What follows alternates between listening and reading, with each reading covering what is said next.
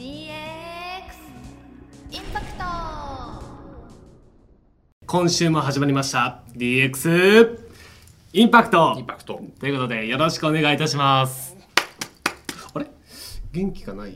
でそうですか？はい。なんか今日センターにそうです。座っていらっしゃって、あのこの度はとうとうセンターに抜擢されたということで。昇格されたんですそうですね。私が今日フォロー支えますんで。あありがとうございます。頑張ってくださはい。よろしくお願いいたします。はいはい、この番組はあの日本の DX 化推進に取り組む注目企業の CEO をゲストに迎えまして、えー DX 事業にかける熱い思いをお伺いし、まあ、事業内容はもちろん、まあ、社長のお人柄であったりとか、まあ、採用時に求める人物像など根掘り葉掘りお聞きしていこうという番組でございます。未来を切り開く DX 人材を目指す20代の方々が学べるような企画になっておりますのでどうぞよろしくお願いいたします、はい。今回の放送は、えー司会の佐藤と、えーこちら DX 何も知らない相談役の下稲葉さんでお送りしますはい。よろしくお願いいたします。よろしくお願いします。はい。ということで今回のはい。お迎えするゲストなんですけども、ちょっと事前に情報は知れてますか？どうですか？失礼がないように。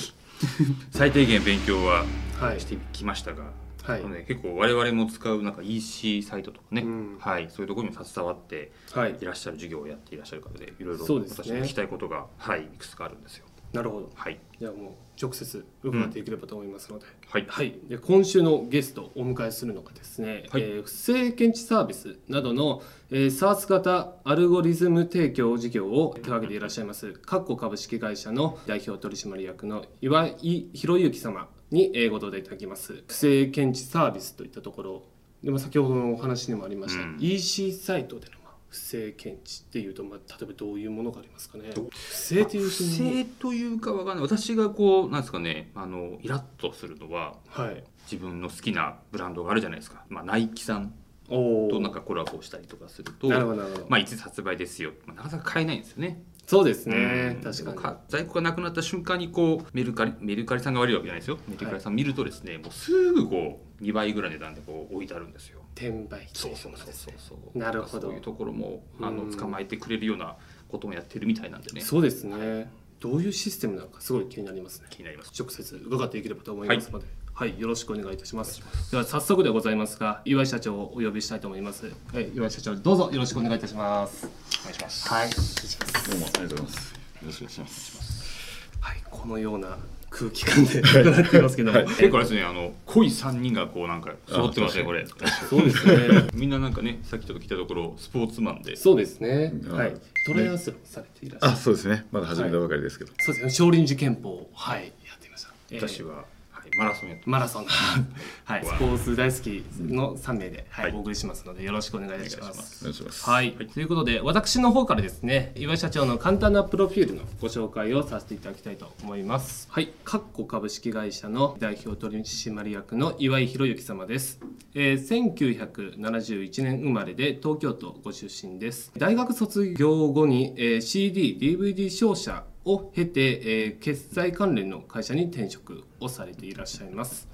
で、えー2011年に、えー、カッコ株式会社を創業。え未来のゲームチェンジャーのまずをやってみようを形にという経営ビジョンを掲げてデータサイエンスの技術とノウハウをもとに SARS 型アルゴリズム提供事業を、えー展開されていらっしゃいます。クレジットカードの不正であったり、えーまあ、悪質の転売部分の、まあ、不正アクセス等の不正検知であったりとか位置情報を活用した、まあ、ローカル検索マーケティング、えー BNPL における決済システムの提供や立ち上げ、え運用などの決済コンサルティング AI 統計学、え数理最適化などの活用しえ企業の課題解決に貢献するえデータサイエンスサービスも提供されていらっしゃいます。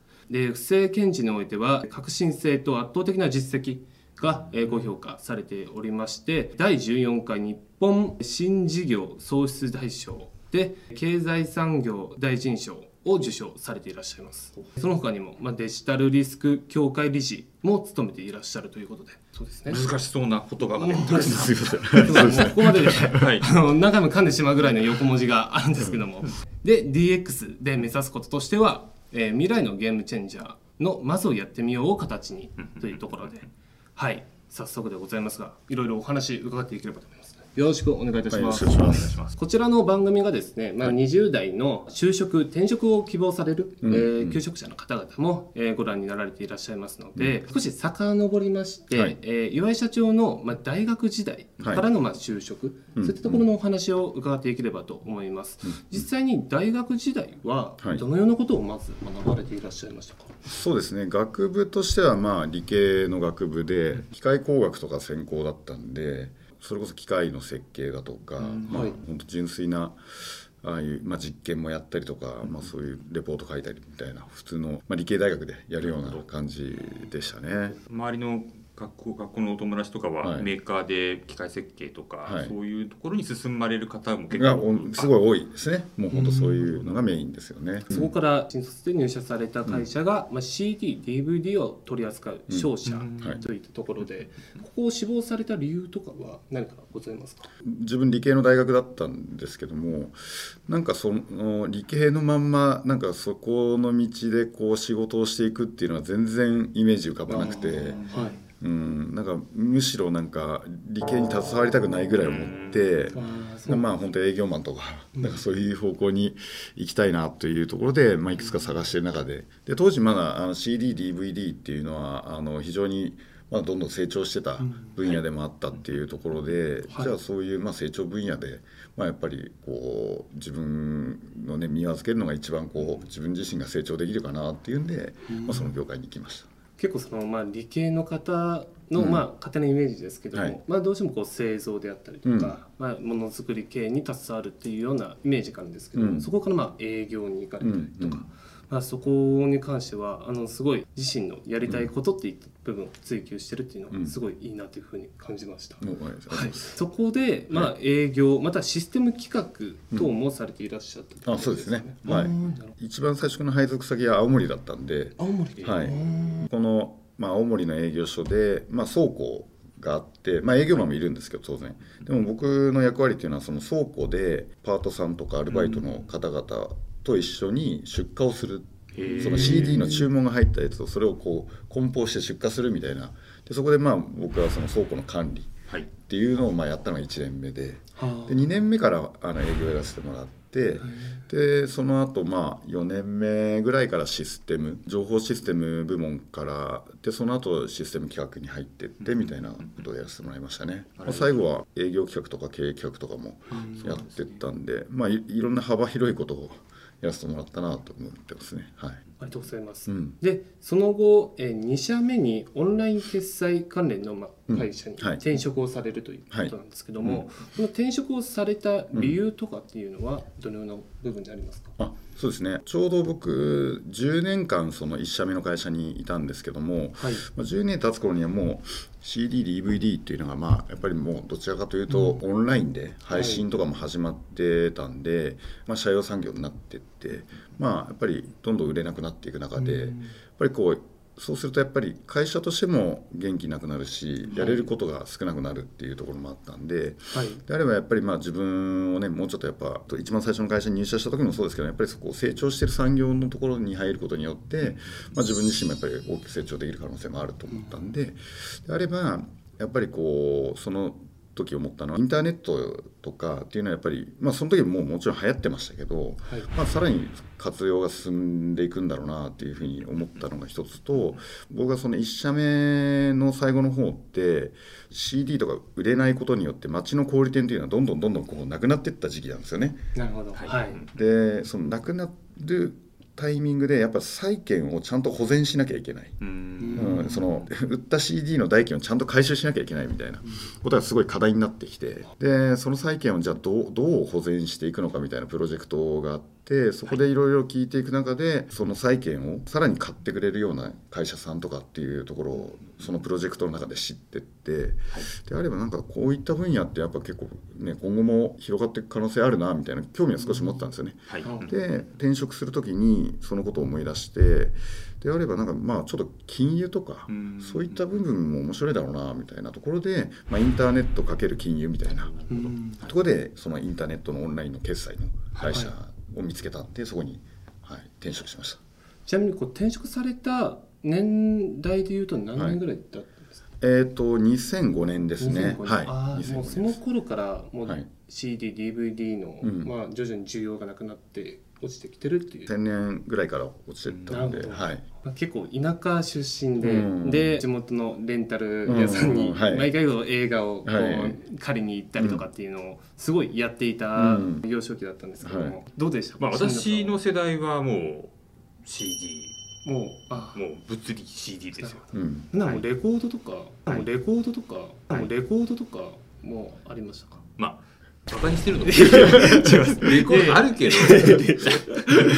まあそれはなんですかね、まあ、DJ とかコアの人たちはなんかあなるほどはい、CD です僕は。あなるほど。はい、カセットテープも使ってましたけど、うん。ちっちゃい頃は。ジェネレーションギャップどうのこうのとかそういうわけではないんですはい、いえいえ。オンライン決済会社にいて、こちら何年ほど働かれていらっしゃる5年半ですね。あそうはいですね。ここはもうベンチャーなんですよね。あそうですね。はい、はい。あのーまだ20人ちょっとぐらいの時に入って、はい。まあ、そこの会社ができて創業して5年ですけどサービスができて3年ぐらいの時に入ったんですかね、はい。はい。でその5年間の中では結構いろんな濃い経験を、まあ、IT に初めてここでそうですね、はい、やっぱりまあオンライン決済なんで、はい。そこであのどうしてもリスクが発生するんですよね、うん。そのお客さんがその決済手段を使ってもらうんですけども最終的に払ってくれないお客さんもいてですね、はいでやっぱりそこが多く発生してるとやっぱり企業としてのやっぱ利益のところも圧迫されちゃうんではい。でそれをやっぱり利益をちゃんと出すためにはそこのどういう人にはあのこの決済を使ってもらってどういう人には、えー使わせないようにするかみたいなところの要は審査の部分ですよね。でそこが僕の一番のメインのあの業務でもあったんで、はい。まあ、そこで、まあ、じゃあどうやったらこう払ってくれない人を少なくするかみたいなところをずっとややったりしながらですね。はい。でその後、まあ、あの今のカッコ株式会社を、うん。えー起業されると思うんですけども、はい。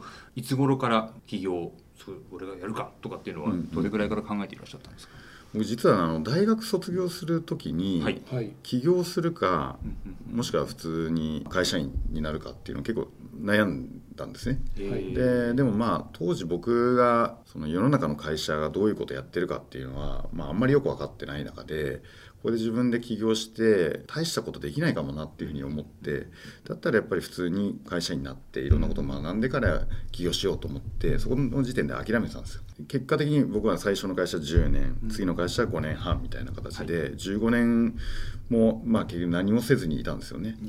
である時僕の経営者の友達がいてでその人と、まあ、ちょっとこう飲んでる時に僕がそろそろなんか転職しようかなっていうふうな話をしたらその人が「岩井君がもうあの次俺起業するもんだと勝手に思ってたわ」みたいなことを一言言われた時に自分の中でもやっぱり「あ俺そういえば起業しようと思ってたわ」うーん。あーうん。うんなんで俺今起業できてないんだろうってはい。はい。でそこで自分で思ったのがやっぱりこう僕はやっぱりこうチャンスって巡ってきて自分であチャンスだってそこで見えた時にはい。初めてつかめて、うん。でそれでまあそれをきっかけに起業するとか、まあ、そういったことをなんか期待してたんですよね、うん。どっかで。なるほど。でも、まあ、そんなんないじゃないですか。なかなか、うん。そうですね。結局自分でやる気になって自分から探しに行って初めて見つかるみたいなはい。もんだということにそこでまあ反省してじゃあもうあの起業するっていうのを決めて日付も決めて、はい。はい。でそうすることによって自分で探しに行けると思ったんで12年ぐらい前か。はい。に、もうあの転職せずに次は起業だっていうことで、まあ、約7か月後に起業しようっていう日日付決めて き企業のきっかけっていうか、最初でしたね。はい。何かを始めようと思った時に、実際にそこに向かってベクトルを向けていかないと気づかないことっていうのも確かに多いなと思っていて、うんうんまあ、確かにこの今の東京に限らずうん情報って相当溢れてるうんようなうん。状態なので,、うん。でその中で、まあ、その自分の欲しい情報っていうのは、うん。もうそこに向けてで見ていかないと本当に気づけないっていうのは最近気づくきっかけがあって。だからそこは確かにまあ企業といったところも含めて、はいあの重要なポイントなのかなというふうに感じました。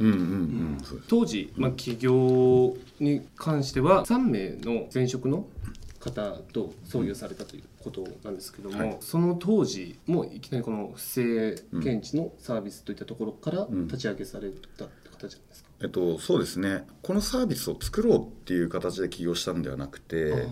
まあ、実はまあ起業したタイミングであの不正対策のコンサルティングのお話があったんですね。僕あの前職でそのやっぱ審査部門の責任者をやってたっていうのもあって、まあ、知り合いから不正対策のあるプロジェクトがあってでそこのプロジェクトがちょっと今やや炎上しちゃってると。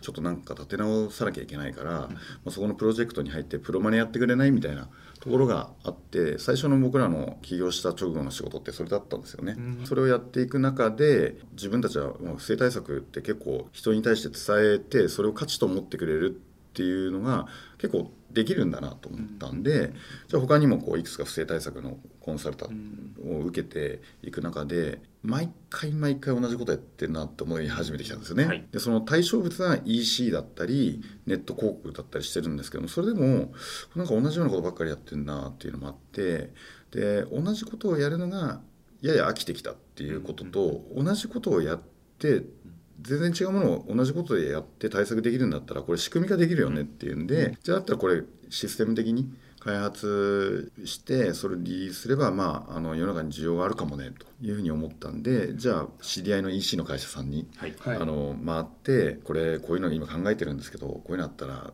どうですかっていうのを聞いて回ったら、い。結構みんな反応良かったんですよ。ね。いやもうすぐ導入するから作ってよみたいな、うん、そうですね。はい。でも、まあ、実際すぐには導入してくれなかったんですけど。まあ、でも、まあ、ニーズはあるんだろうなと、はい。い、うん。うところで、じゃあ作ってみようっていうことでやって、今のオープラックスうん。がまあできてきたっていうのが、オープラックスはい。という EC サイトの不正注文を防止するサービスというところで、えーされていらっしゃると思うんですけども、まあ、先ほど冒頭で、えー下稲葉との,、はいあのお話にもありました転売であったりとか、まあ、そういった問題があると思うんですけども、具体的にどのような不正があったりとか、うんうんうんでそれに対してどのように対処していくのかっていった部分お伺いしてもよろしいでしょうか？いろいろあるんですけど、代表的なところで言うと、他人のクレジットカードを使って、商品を買って、物だけ取って、お金を払わないみたいな。っていうようなあの第三者のなりすましみたいな、えーっていう不正があったりあとは後払い決済最近だと BNPL っていうふうに呼ばれたりもしてますけども、はい。まあ、その後払い決済をやる中でやっぱりこうあの商品はもらうけども実際お金払いに行かないとかっていう人がいたりあとそれこそ不正転売っていうのは先ほどおっしゃっていただいたように、はい。まあ、結局いろんなところで限定ものを買いあさってそれをこう転売できるようなサイトで、まあ、売ってその差額を設けるとか。でそうすると本当に好きな人が適正な価格で買えないっていう。はい。ある意味ファンなんでファンが高いお金わざわざ払わなきゃいけないってことは本当だったらファンは2つ買えたものが 2, 倍になっちゃうと結局1個しか買えないんでファンがやっぱり苦しんじゃう。結果的にはその、まあ、ファンをね、一つの LTV みたいな形で取られた時にはなかなかその企業としても回収できないみたいなとかっていうのもやっぱりあるんで、まあ、そういったとかあとは他にチケットとかですね。あまあ、チケットの不正転売っていうのもはい。やっぱりあったりするんで。確かにそうですね。うん。はい結構まあいろいろある中で。まああの基本的には僕らのそのオープラックスのコアなそのアルゴリズムのところっていうのはその目的を決めてはい。でこれを捕まえるんだっていうふうにそれに合わせてデータ解析をしてそれにチューニングしていくっていうようなことなんでこれはどういう悪いものかが分かればそれに向けたこう調整をしていくことで、まあ、いろんなものにこう使ってもらえるみたいな。銀行の口座開設とかにも使ってもらったりとか。あそうなんはい。ですそうなんですね。ねはい。実際に古着にかけるっていった部分かはい。なというふうに思うんですけども、はい。住所であったり電話番号、うん。まあ、またはもう IP アドレスであったりとか、うんうんうん。そういったものを、はい。まあ、含めて古にかけて不正を検知していくっていうような。そうですね、はい。うん単純にその情報からい一件の注文に対するこの情報から分かることもあれば、過去の取引とぶつけて分かることとか、あとはその連続的に時系列で追っていくことで、あこいつ悪いことししようとしてるとかっていうのが見えたりとかっていうのはするんで、なるほど、うん。まあ、そういったことをまあいろんな計算から出していく感じですかね。今あのまあ EC でビジネスをしようと思っている会社ってたくさん実際ありますし、はい。これから参入しようと思っているところもあると思うんですけども、はい。例えばですけども,、えーもうすでに EC サイトを持っていると、うん。で、えー、とそこにこの、えー、とオープラックスを後から入れるっていうことももちろんできるっていう、あもちろあ。んですね。はい。はないすでに本当にうちのお客様でも結構大規模なうん。ところから、あの非常にこう被害が多いから、はい。何とかしてほしいみたいなことであのお問い合わせいただいてから、まあ、すぐ導入していただくっていうケースもやっぱりあるんで、実際に導入後によって、はい。まあ、その不正によるコストであったりとかはい。が、まあ、どれぐらい減少したかっていうような、まあ、うんうん大体な、まあ、事例とかってありますか、そうですね。あの一社の事例ですと一番多い時の被害額として1ヶ月1000万円みたいな、1000万、はい、ぐらい被害が発生してたんですけども、はい年間に直すとまあ1億ぐらいですよね。はい。でそれがあの実際僕らのそのオープラックス導入後っていうのは年間で50万円ぐらいとかに下がったりとか。激減してます。そうですね。すごいですね。はい。うん、悪い人っているんですね。そうですね。はい。まあ悪い人は、ん。まあ、いるからあまああれですけどもあるんですね。不正って、まあそ我々、まあ、はい。身近なところで、うんうん。あんまり見ないじゃないですか、まあ、まあ一般の人は見ないと思うんですけども、はい。ですねはい。やっぱ結構あるもんなんですか、皆さん例えばクレジットカードの明細とかはい。ってよく見られてます、いや明細までは一応見ます。見るのと、まあ大体毎月これぐらいだからって、うん。あうん。うん。まあもっと変わったらい。持ってみますけれども、はい。意外と結構そういう少額のものとかもあるんですまあ本当に一気に、まあ、数万のものはい。をやってくるケースももちろんあるんですけども、もう2 3 0 0 0円の商品を買われちゃう、はい。でそうするともう気づかないんですよね。気づかない。薄く取られていくような。でもその何ヶ月にも何年にもわたってずっと取取り続けられちゃうと、はい。なるほど。結果的にはそれぐらいのね被害になっていくわけなんで確かにそうですね、うん。まあ、200円ぐらい、まあ、調べるのも面倒くさい、うんうんいやまあいいか、うん。で抑えてしまったりとか、うんうんでちりつもになって。そうですね。ああなるほで悪い人はまあネットの世界なんであるある程度自動化できできるじゃないですか。そう そういうのいっぱいこあなるほど。う持っとけば、まあ、迂回の、ね、あれじゃないですけど、はい。い、いくつも持ってればそれだけね、合わせれば大量なねひあのものになるんで怖いですね。はいね。うん。ちょっと確認します後で。そうですね。はい。一点疑問に思ったんですけど、はいはい。先ほどもおっしゃっていたその時系列であったり、道筋を追っていったりとか、うんうんうんでまたは、まあ、そういった部分の膨大な、まあ、はい。情報をふるいにかけてうん。不正を検知していくと思うんですけども、ここはかなりその情報量としては多くなるのかなと思っていて、あはい。それは実際にまあどのような部分で可能にしてるのかなっていうのを、はいはいお聞きしたいなと思いました。僕らもそのこの事業を始めた最初の頃っていうのはやっぱり1回のこう審査にかかる時間っていうのは結構まあ今はもう本当に長くても数数秒 2, 2秒とか3秒とか、はいであの早ければまあ 0. 何秒でもう返しちゃうんですけども、開発した当初っていうのはやっぱりもう10秒とかかかる、うん20秒かかるケースも中にあったんですよね。でやっぱりそこがやっぱりインターネットの取引の中で使ってもらうにはやっぱそんなに待つっていうのは、はい。なかなかこう許容してもらえないようなところなんでそこをいかに早くするかみたいなところはだいぶこうエンジニアの方でも研究してもらって、はい。まあ、徐々に徐々にこうスピードアップしてもらってやっていきましたね、でもあのやっぱ悪い手口はねまたそっちも進化してくるんで、そうでね。やっぱりこうアルゴリズムとしては複雑になっていくんですよね、うん。でもそれでも伸ばしていいけなくてむしろ短くしなきゃいけなくてっていうところをずっとなんかこうそこはせめぎ合いの中でサーバースペックを上げるっていうのももちろんそうなんですけどもそれだけではなくてシステム的な処理をもっと軽くするとかっていうのもいろいろやりながらコツコツとっていう感じで、はい、やってきましたね。御社のその、えーとうん。パッケージのサービスっていうのもありますし、うん。まあ、でもその EC っていうのは EC サイト自体のサーバーのあれとか、はい。まあ、アクセスがどれだけ集中するかとかっていうところによっても変わってくると思うんですけども、はい。御社だけがこう頑張ってもうん。ダメなところもなんかあるのかなと思うんですが、うん。結構全体的にやっぱりはい。見ないと変わってこないんですかねそのあたり。いやまあなんかうちはもうリクエストもらって、はい。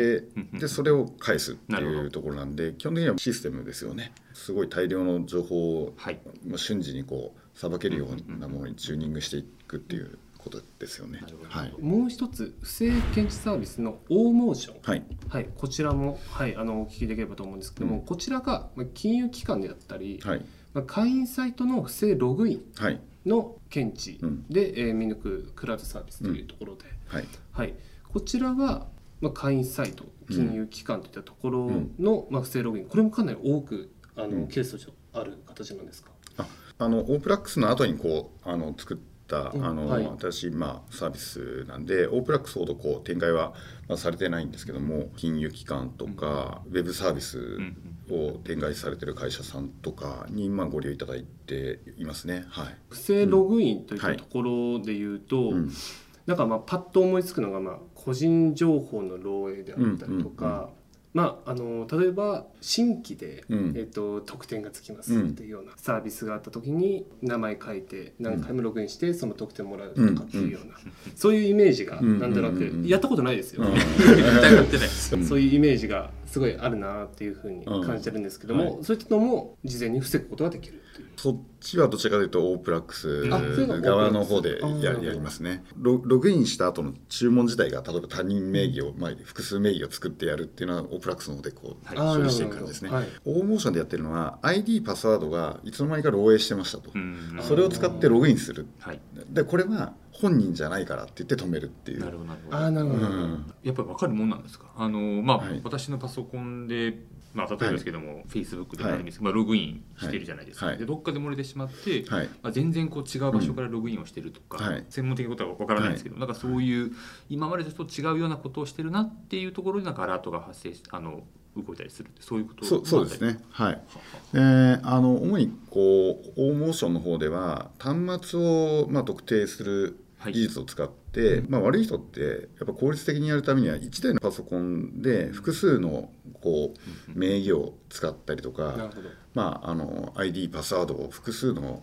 やつを入手して、それをまあいろいろなところでパターンで使っていくわけですよね、まあ僕らは端末特定する技術を持ってるんであこの1台で複数のログインが発生しましたとかっていうのを見抜いたりとかあとはその操作情報を使ってあのそれも審査材料にしてるんではい。人間がこれを動かしてるんじゃなくてまあ基本的にロボット。そのロボットがあのログインしようとしてきてるとかっていうのを判定したりとかしながら不正なログインをこう、うん、防いでるっていう感じですね。はい。確かにその不正ログインうん。であったりとかなんかもう全くわからない分野じゃないですかその、どういうふうな仕組みになってるのかっていうのが、うん。でもまあ、我々ね普段目にしないですからね。そうですね。うん。はい。たまにするのはなんですかねあのまあアップルユーザーで、うん。うん。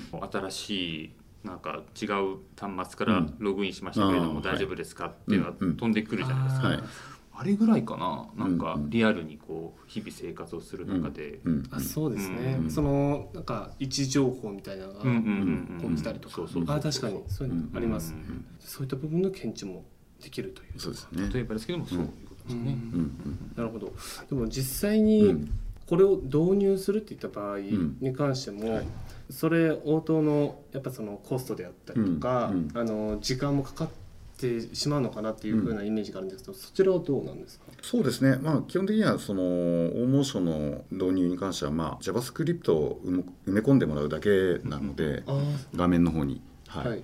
なんで、まあ、それほど大きなあの回収が必要っていうわけではないですね。コストも抑えて、うん。不正アクセスの対策もできるあそうですね、はい。オープラックスと、はい。えーオーモーションが、はい。まあ、割と連動してはい。こう行っていくような、あそうですね。そういうケースも、うん。はい。ありますね。はいでまあこちらが割と中学のサービスとして位置づけられているところであると思うんですけども、まあ、その他にも、まあ、先ほどのお話にもありました、うん。BNPL、はい。なんかうん。決済システムはい。といったところはいのサービスもされていらっしゃるというところで、はい。こちらはどのようなものを、はい、授業内容として行っている形そうですね。決済コンサルティングサービスということで我々の方では位置づけてはいるんですけども基本的にその BNPL という昔から言う後払い決済ですね。後払い決済。はい、後払い決済をやりたいという、まあ、後払い決済市場が今あの成長してるんで非常に大きく成長してるんで、まあ、そこに参入したいっていう事業者さんっていうのも増えてきてるんですよね。はい。でそういうところに対して自分たちで一から作るっていうのは大変だからちょっとあの作ってくれないかっていうようなことに対して我々がシステム開発と、うん。まあ、その後の保守とか、はい。えーっていうのも含めてあの展開させていただいていると。いう感じですね。で、まあ我々としてこの位置づけというのは、まあ、納品後事業が始まるとその審査エンジンとしてオープラックスを利用してもらってるんで、はい、はい。まあ、ある意味こうオープラックスをこう攪拌していくためのもう位置づけでもあるっていうところからなるほど。まあ、そのはい決済システム自体も提供しますし、その後の審査システムもご利用くださいっていう形で、まあ、ややらせていただいてますね。結構全体的にはい幅広く、うんまあ、サポートをしていくことができるというイメージですよね。うん、そうですね。なるほどはい。後払いのパ仕組みっていうか、はい結構やっぱり今これからどんどん増えていくんですかね。そうですね研究所の方の発表はいでもやっぱりあのここ何年かで、まあ、何倍かになっていくっていうのも発表されているんで、はい。まあ、やっぱりまあ市場全体、まあ、これ日本だけじゃなくて世界世界的にもなんですけどもあの非常にまだまだ伸びる可能性っていうのは十分あるかなと思いますね。後払い決済されたことありますか？後払い決済、うん。某アパレル系の大きいサイトさんとかはい。が、うん。名称は違うと思うんですけども、結果的になんかそういう形でそうですね。ですよね。はい、データサイエンスサービス。あはい、こちらも、はいあの行っていらっしゃるということでこちらはどのような、まあ、あの事業内容になりますでしょうか？簡単に言うと、まあ、当社あの不正検知サービスのためにですねデータサイエンティストっていうのはやはり、まあ、あの抱えてましてデータサイエンスをやっている人からすると一つのことをずっとやり続けるっていうのはやっぱりこう飽きが来てしまうんででなおかつこうなかなかこう成長できないみたいなっていうのがあるんでじゃあこれだけだとそういう人たちがまあ楽しく仕事できないっていうのもあったんでであれば独立させて単純に不正検知の分析以外のことも、まあ、あのやってもらいたいっていうところから始めたんですね。でで今ではですねあの例えばコールセンターの中でコールセンターってオペレーターの方がまあ何人もいて、人によっては能力が全然違うみたいな。はい。でも新人さんはやっぱねそんなにさばけないですし、で、まあ、そういったところの能力判定を数値化して出して、はい。かつそのどういう組み合わせで、まあ、配置することが一番効率的かみたいな。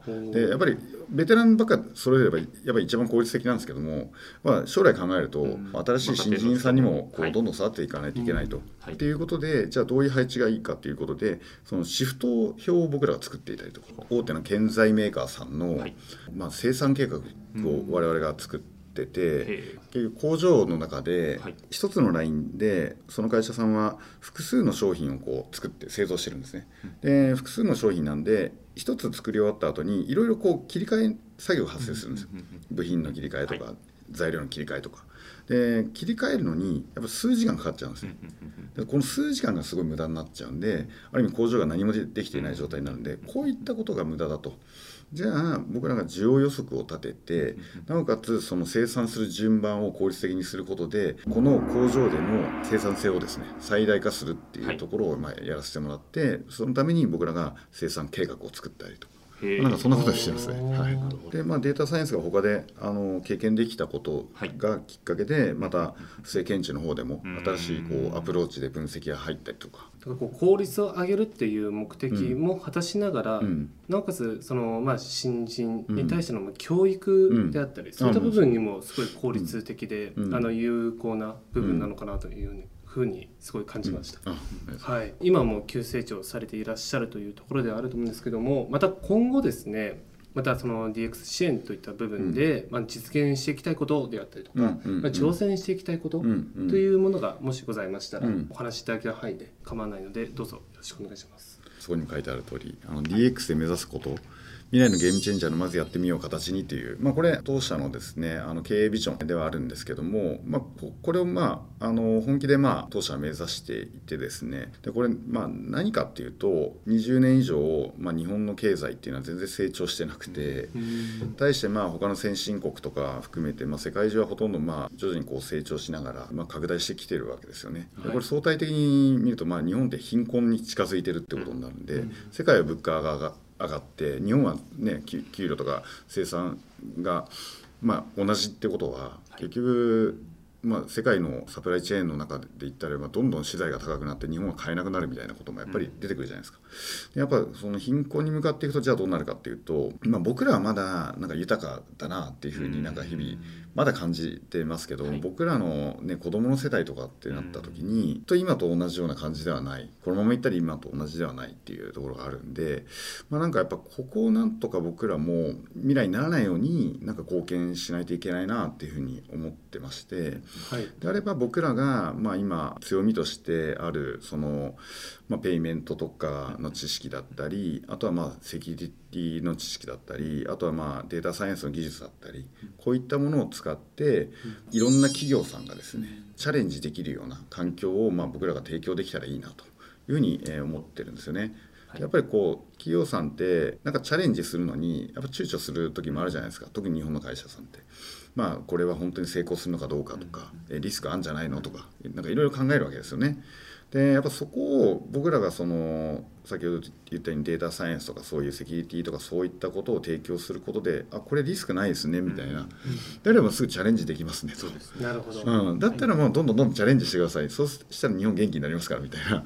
そういったところに僕らはやっていきたいなと。なんでまあ今不正検知とかまあデータサイエンスとかやってますけども、まあ、そういったあの企業さんがもっとチャレンジできるような、まあ、仕組みっていうのを今後もどんどんどんどんまあ作って、えー提供していきたいなっていうふうには思ってるっていうのがまあ我々がこう考えてる今後の展望というかうん目指したい世界観っていう感じですね。1か月間にあの、はい。多い企業は、えー、1億円ぐらいその不正な決済があって、まあ、それがまあ50万円になったところもある、まあうん。50万円も、まあ、まだまだ本当は避けていかないけないっていうところももちろんあるとは思うんですけども、はい。まあ、そういう今まではそんだけリスクがあったところを、うん。まあ、御社のこの仕組みを使って、それだけ今低くなっているから、はじゃあチャレンジしよう。って思うはい会社がどんどんこれからも増えていけばっていうところですそうですね、ははい。いはい。先ほどの BNPL のあの話もしましたけども、はい。やっぱりこう自分たちでやろうと思ったらノウハウないしとか、じゃあその払ってくれない人もいるかもしれないみたいな、っていう企業さんに、まあ、僕らがやればこれだけあの提供させていただければ安全に事業運営もできますよ、すぐにできますよ。みたいな、っ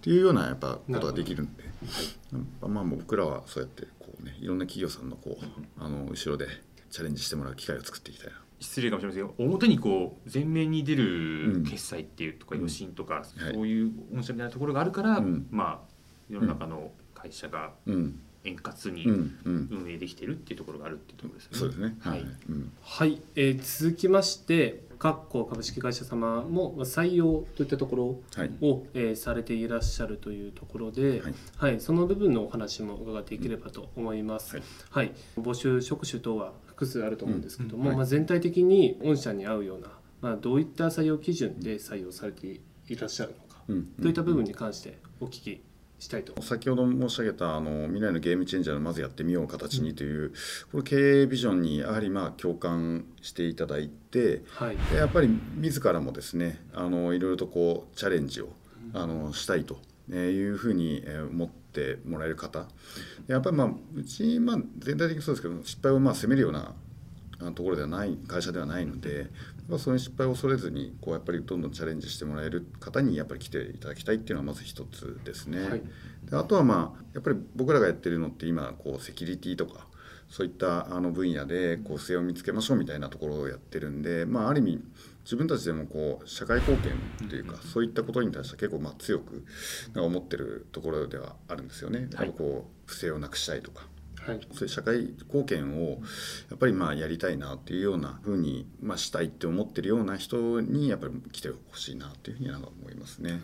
自分で自ら課題見つけてそれをこう自ら解決していくみたいなそのある意味自走してるあの人物っていうのはやっぱりどんどんどんどん成長できると思うんで、はい。そういった方もあの非常に僕らとしても一緒に働きたいなと思えるんで、まあ、そういった方たちですかね。はい。はい、データサイエンティストがエンジニアなのかとちょっとあれなんですけども、うん。う結構どちらかというと理系の方とかも多くあそうですね。いらっしゃるイメージなんですかね。そうですね、うちの会社は、そうですね、エンジニアもそうですし、はい。データサイエンスはまあ基本的にまあ理系の方が多いんで、はい。はい、まあそうですね、が結構いますね。普通の文系の学生も普通に、はい。学生からまあ上がってきて、うちに入ってくる人もいますね。人柄みたいなところで言うと、はい。まあ、社長はトライアスロンやっていらっしゃって結構スポーツマンっていう、あの感じはするんですけども、なんかあります？傾向的に。こんな人柄の社員が多いとか。結構みんな個性はある感じですよね。い。まあ本当に。別に大会系でも全然ないですし、ははい、結構みんな、まあ、真面目誠実うん。だなっていうふうになんか思いますね。結構もう社内の雰囲気としても、はい。まあ、コミュニケーションとかもしっかり取れて、うん。まあ、中の、まあ、はい。通しのいいようなイメージではありますか、そうですね。基本的にまあこういがみ合ってるっていうようなこともあん、まあ、ほとんどなくですね、その辺の社員同士も、あのー上下もあのそういったところはほとんどないかなっていうふうには思いますね。基本うちの会社オンラインあの、はい。リモートワークっていうところを、まあ、推奨というか、まあ、そこを認めているんで、はい。まあ、なかなかリアルで会うっていう機会がはい。集まってっていうのはちょっと減ってきてるそうですね。はい。あの全体で会うのは年に2回とか、半期後翌期のあの戦略をこう、はい説明したりとか。うん。でその後まあみんなでこう交流会みたいな感じっていうのがあったりしますけど、まあ、全体はそんな感じですね。なるほど。あとはまあちょっとグループ単位でうん。こう集まったりとかっていう感じですかね。絶賛募集中ということなので、あはい。興味がある方がいたらぜひ。ぜひ。はい。20代の方々、まあ、ご一緒になられてるというところで、うん。まあ、実際に今悩みを抱えていらっしゃったり、まあ、お話にもあった、うん。まあ、ゲームチェンジャーといったところで、一歩踏み出せないよううな、んうん。そういうような、まあ、20代の方々もいらっしゃると思うので、うん。まあ、そういった方々に向けて、うん。まあ、背中を押すような、まあ、あの一言であったりアドバイスを、うん。はい、お聞きできればと思います。これはもう僕先ほどちょっと話しましたけども僕の経験からですけどもやりたいこと決まったらまずは日付を入れるっていうこれ決めないとい夢のままで終わっちゃうっていう。やっぱそこを実現させるためには日付入れて日付入れ入れるとやっぱそこに対して自分で何しなきゃいけないっていうことをやっぱこうタスク化していかなきゃいけないんで。まあ、それができれば一個一個潰していくだけなんで、まあ、やっぱまず日付を入れるっていうことが一番重要かなとは思いますね。起業した後もまあ1年3ヶ月ぐらい前にまあ上場させていただきましたけどもこれもやっぱり僕ら2回ぐらい上場延期してるんですよね。はい。はい。でもやっぱその3回目はもうどうしても行きたいっていう。でやっぱそこでもう日付を入れたんですよねでもやっぱ1回目2回目ってそこら辺で結構なんとなくみたいな大体この時期みたいな感じだったのがやっぱり日付を入れることによってやっぱそこに対して前に進んでいくかなっていうのもあるなっていうふうには思いますね。はいというところでまだまだお伺いしたいことは山ほどあるんですけども、お時間の方が迫ってまいりましたので、はい。あのお決まりのこちらのですね DX がもたらす日本の未来はこちらの、はい、えー部分に関して一言いただけたらと思います。完成したとのことで発表していただけたらと思います。はい、DX がもたらす日本の未来は？はい。お願いします。プラス目標プラスストーリーっていうふうに書きました。これ思ったのは DX ってやっぱりこう今流行っていろいろいろんなところでやってますけども単純に DX だけやってても生産性が上がってとか労働者不足をこう解消するとか、まあ、そういったことにしかならなくてやっぱりそこに何のために DX 使っていくのとかどうやってあの DX を構築していくのとか、まあ、どういうストーリーでこの展開していくのみたいな、だからそういったことがやっぱ合わさってることでやっぱこう DX ってすごい生きてくるんだろうなと。でそうすると、まあ、うちの今目指してるようなあの未来のゲームチェンジャーにどんどんこうチャンスを与えて、でまずやってみるみたいな、そういったことがもうできるのかなと。だからそ、やっぱ僕としては、うん、DX ってすごいいいんですけど、これを履き違えちゃってなんかこういう目標とかストーリーがないままいってると、うん、なんか思ったよりほど、まあね、結果も出ないっていう、うん。うんなるんだろうなっていうふうに思ってこれを思い浮かびました。はい、この目標というのは、まあそのうん設定する人次第にもよると思うんですけど、はい。まあ、結構大きい目標がいいのか、まあ実現可能ぐらいのギリギリがいいのかとかっていうのはなんか特にありますか、僕自身はやっぱりめちゃめちゃ先の目標例えば、うん。世界平和とか、そういうなってっちゃうともう手触り感がないんで、うん。そうすると確かに望んでるけど俺そこに貢献できてんだっけみたいなあでなんか思うじゃないですか。すね。はい。でやっぱりこうある程度自分がこうあその目標設定したらあそこに行くステップはなんとなく想像できるわみたいなうん。ぐらいにしていかないとやっぱりこう自分自身もそこに追い込めないし自分の仲間に説明しても まあ世界平和っすねみたいな。だからその目的とかなんかそういう風になっちゃうとちょっと大きかったりするんでなんか目標とかって、まあ、最近だとあのエボリューショナリーパーパスとかパーパスとかっていろいろ使ってると思うんですけど、まあ、ああいう形でまあなんかこう手触り感のある、うん、ものにしていった方がいいのかなって僕は思いますね。はい。といったところでですね。はい。はい、お時間の方が迫ってまいりましたので、はい、ここで視聴者の皆様とはお別れとなります。勉強になりました。はい。はい、本日は岩井社長、ありがとうございました。あこちらこそ。ありがとうござはいい、ました。わかり。ました。ではまた会いましょう。さようなら